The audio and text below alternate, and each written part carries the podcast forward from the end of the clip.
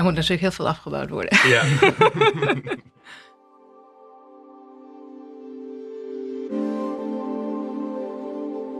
Je luistert naar Voer voor Verandering.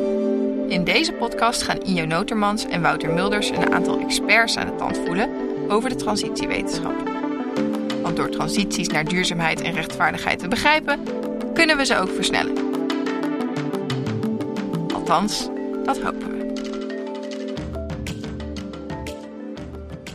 Welkom bij de derde aflevering van Voer voor Verandering. Vandaag gaan we het hebben over afbouw. We hebben deze hele podcast het over maatschappelijke verandering, fundamentele maatschappelijke verandering. Maar vandaag gaan we het dus hebben over afbouw. En de vorige aflevering hebben we met Sophie Buchel gesproken en hebben geleerd over eigenlijk toekomstbeeld. Dus als je naar de X-curve kijkt en je zit dan rechtsboven, die opgaande lijn, waar zou je in de toekomst heen willen? Nou, zij heeft heel veel verteld over mobiliteit en er zat ook een vleugje activisme in. Dat is een super tof gesprek. Ja, nu gaan we naar rechtsonder, naar afbouw. Dus rechtsonder in de X-curve, dat kwadrant, dat gaat om stoppen met bepaalde dingen doen. Staat misschien ook wel in contrast met wat ik eigenlijk wilde. Hoop voor verandering in deze podcast. Maar afbouw is ontzettend belangrijk om juist transities en grootschalige maatschappelijke veranderingen ook echt te begrijpen. Dus ik ben heel blij dat we het daarover gaan hebben. En ook heel blij dat we een zeer deskundige persoon in de vorm van Julia Wittmayer hier hebben. Zij is assistent-professor, maar heeft ook tientallen publicaties over transities geschreven in het Nederlands, Engels. Ik hoorde zelfs ook eentje in het Duits. En is betrokken bij allerlei ook Europese projecten rondom transities, maar sociale innovatie, de energietransitie. Dus welkom Julia ook. Ja, dankjewel voor de uitnodiging. Voordat we naar afbouw gaan, toch goed om even bij stil te staan. Wat misschien in het kort betekent de energietransitie, waar gaat het over? Goed om te zeggen, er is niet één energietransitie, maar er zijn er heel veel. Maar in het kort gaat het bij energietransities over weg van fossiele brandstoffen heen naar hernieuwbare energiebronnen. Om de klimaatverandering tot halt te brengen. Ja, je zei net ook al van er zijn meerdere energietransities. Dus dit gaat dan heel erg over hoe we onze energie opwekken. Wat voor andere transities zie je daarin dan nog meer? Ja. Energietransities kan je aan de ene kant begrijpen als een soort beleidstraject. Dat bepaalde ministeries het insteken als we willen de energiesysteem ombouwen, dat doen we op die en die manier. Dus er zit een soort beleidstraject achter waar een bepaalde politieke visie achter zit. Ja. Maar je kunt het ook begrijpen en dan neem je gewoon een stapje terug van wat er in een land daadwerkelijk gebeurt. Je wil kijken naar een energiesysteem en hoe die verandering binnen dat systeem gebeurt en wat er allemaal moet veranderen. En dan zie je dat er in dat beleidstraject heel veel politieke keuzes worden gemaakt ten opzichte van die veranderingen die binnen het systeem moeten gebeuren. Dus de energietransitie in Nederland bijvoorbeeld, oftewel een heel mooi voorbeeld is de energiewende in Duitsland, waar bepaalde keuzes zijn gemaakt dat nucleair dus niet een hernieuwbare energiebron is en dat er dus een stop gaat komen met van nucleaire energieopwekking. Dus dat is een hele politieke keuze, terwijl andere landen zeggen, wij gaan een energietransitie doen, zo bijvoorbeeld Frankrijk. En daar zitten hernieuwbare, de nucleaire hebben dan een hele grote rol.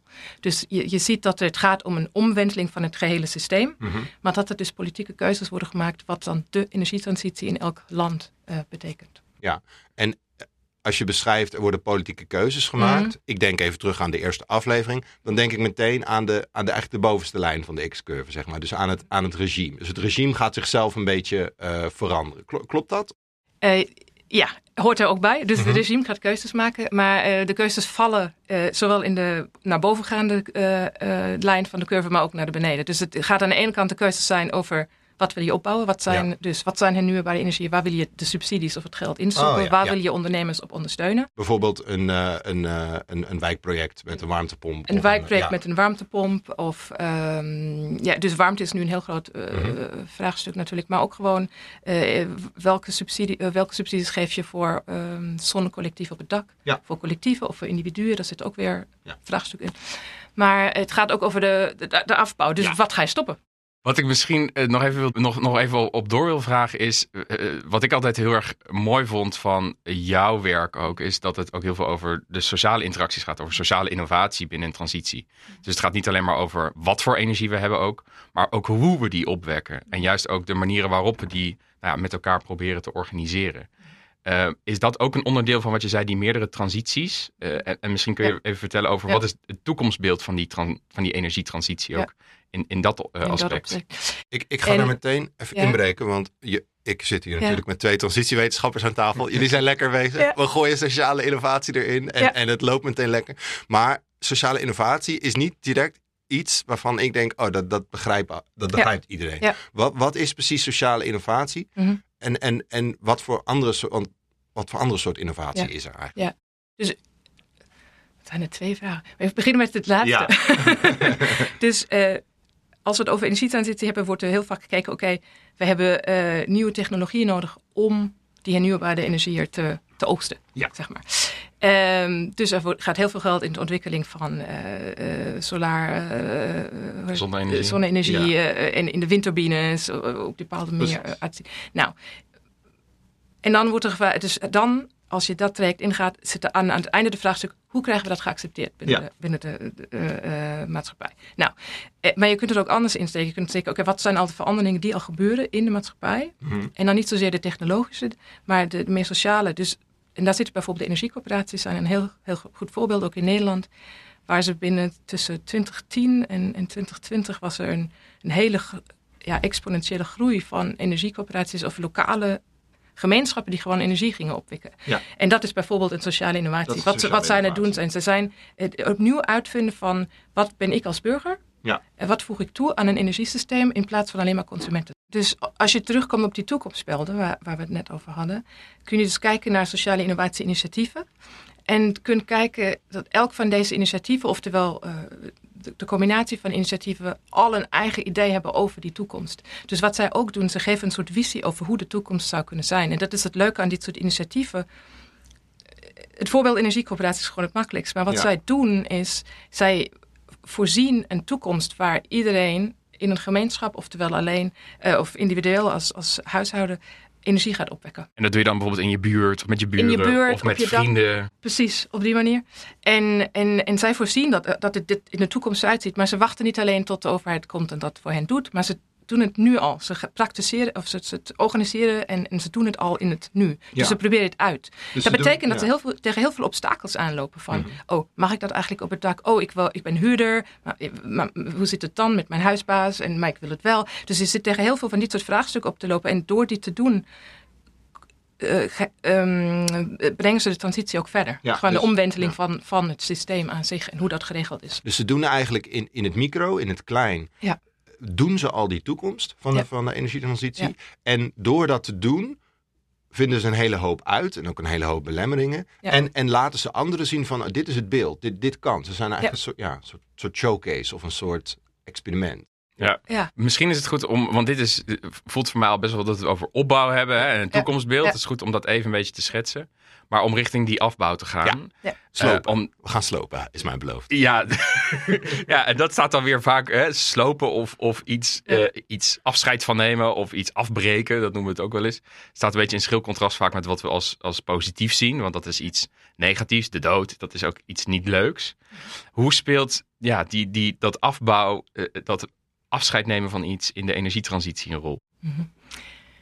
Er moet natuurlijk heel veel afgebouwd worden. Ja.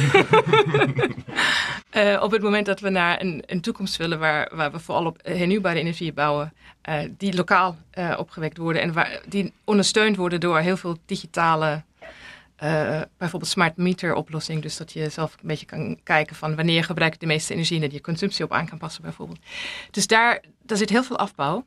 En in ons onderzoek dus naar sociale innovatie, waar dus eigenlijk de focus ligt op opbouw, zie je wel heel veel afbouw terugkomen, omdat zij leggen de pijnpunten bloot. Door te zeggen, we moeten het lokaal organiseren, laten ze zien dat de centrale oplossing niet de enige is waarop we energie kunnen opwekken. En dus stellen het ter discussie dat dit de manier is. En dus de vraag is dat iets wat we willen afbouwen? Maar eigenlijk is het systeem nog steeds op ingericht dat de één centrale producent is en dan gaat het gewoon verdeeld worden over de huishouden. Ja. Het is wel zo dat de energietransitie heel erg al gevorderd is. Dus het is op dit moment niet meer zo makkelijk om te zeggen, oké, dit is het regime en dit is het niche. Ja. Volgens mij, als je X-curve denkt, zitten we ergens in het midden. Dus je zit bij de explosie, zeg maar. Je zit soort bij de explosie en daar worden dus nu al die politieke keuzes waar ik het eerder over had, van wat bouwen we af? En wat bouwen we op? Die ombouw wordt daar heel erg duidelijk. Ja. En als we dus over afbouw hebben en die sociale innovatie-initiatieven, denk ik, hier gaat het dus heel erg over pijnpunten blootleggen. En die vraag alleen al in de hoofd te laten opkomen, wij zien nucleair niet als groen, dus dit moet afgebouwd worden. Ja. Daar ben ik heel erg benieuwd naar. Je hebt het over afbouw. En ik ben geen transitiewetenschapper, maar ik lees wel de krant. En ik heb het idee dat er de afgelopen jaren gewoon heel veel in het nieuws is geweest. Dat er echt grote schokken zijn geweest in energieland. Dus denk aan de Urgendazaak of de rechtszaak tegen Shell. Stoppen met gas in Groningen. Ja, dat soort dingen. Zie jij die ook in de X-curve passen? Of ben je daar ook mee bezig?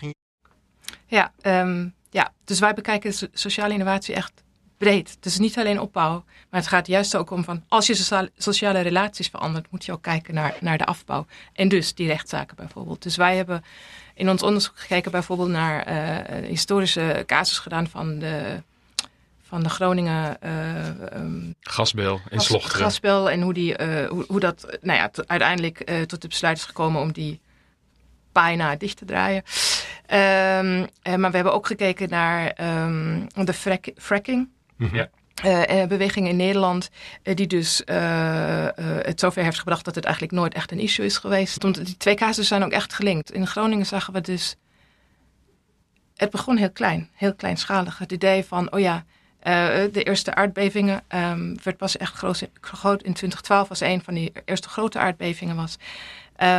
Maar dat burgers bij elkaar komen en zeggen, het is niet mijn privéprobleem dat mijn huis aan het schokken is, of de aarde aan het schokken is en dan dus mijn huis schade oploopt. Maar dit is een veel breder probleem dat wij als Nederland hebben, als maatschappij, omdat wij ervoor gekozen hebben dat hier gas op te wekken.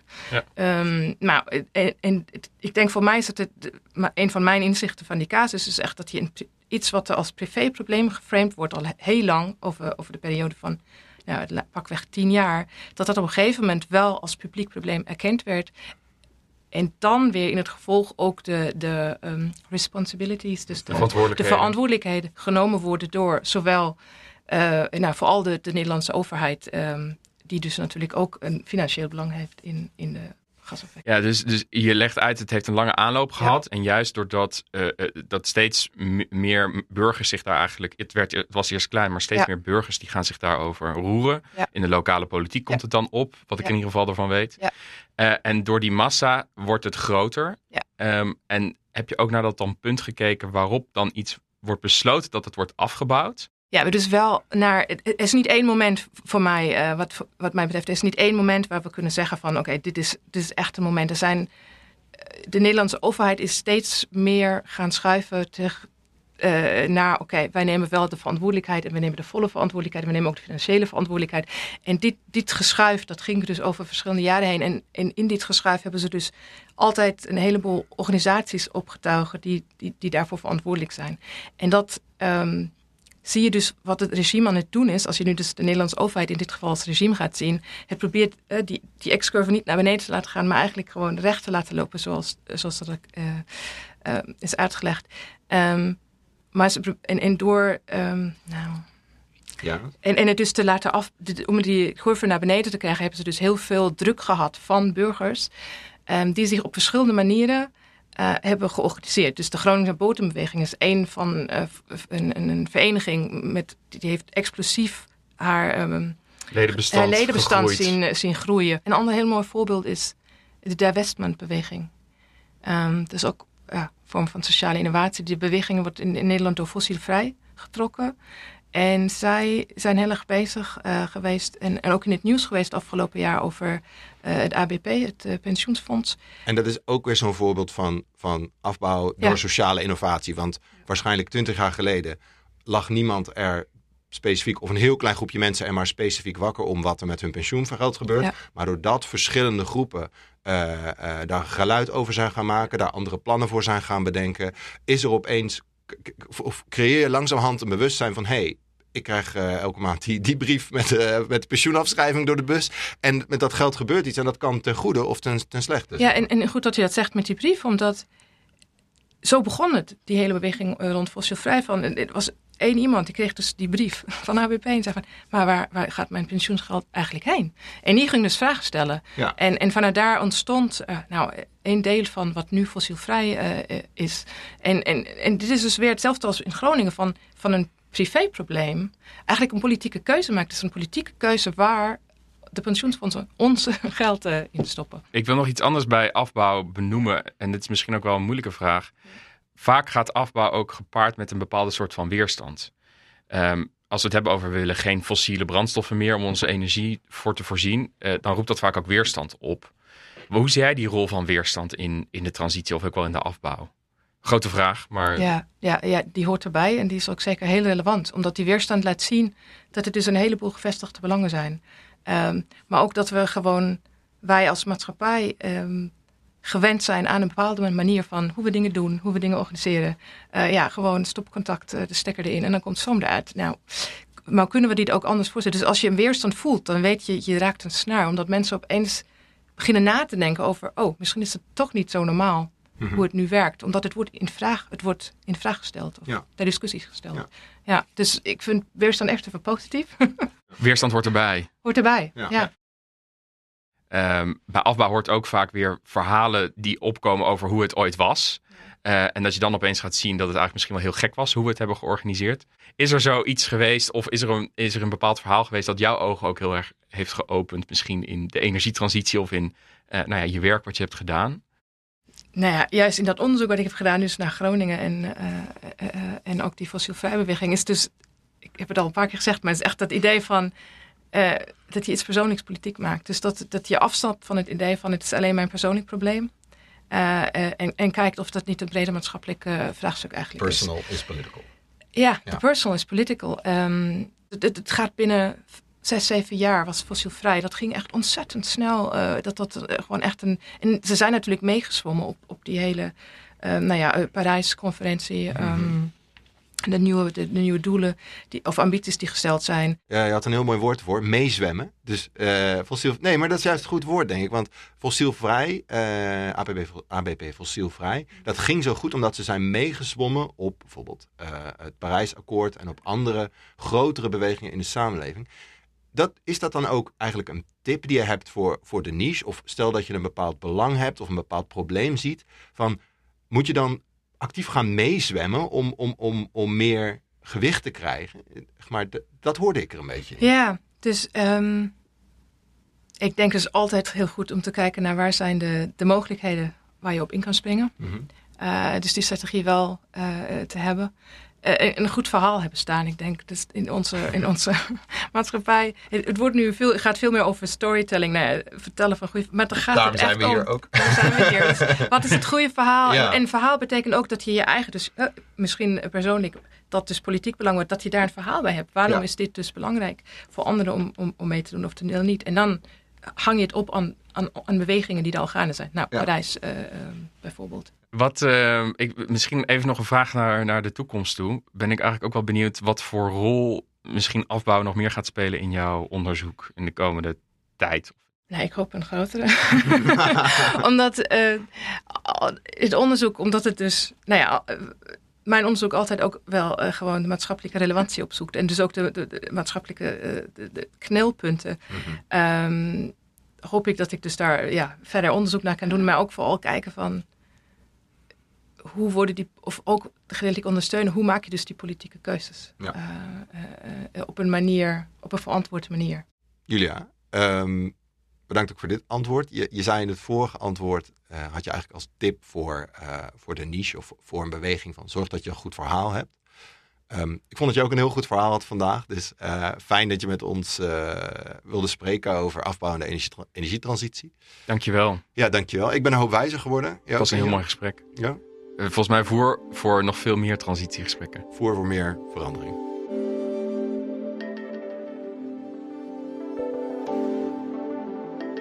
Je luisterde naar Voer voor Verandering, een podcast van Drift. Wil je niks missen? Vergeet dan niet te abonneren. En wil je nog meer weten over transities? Ga dan naar drift.eur.nl.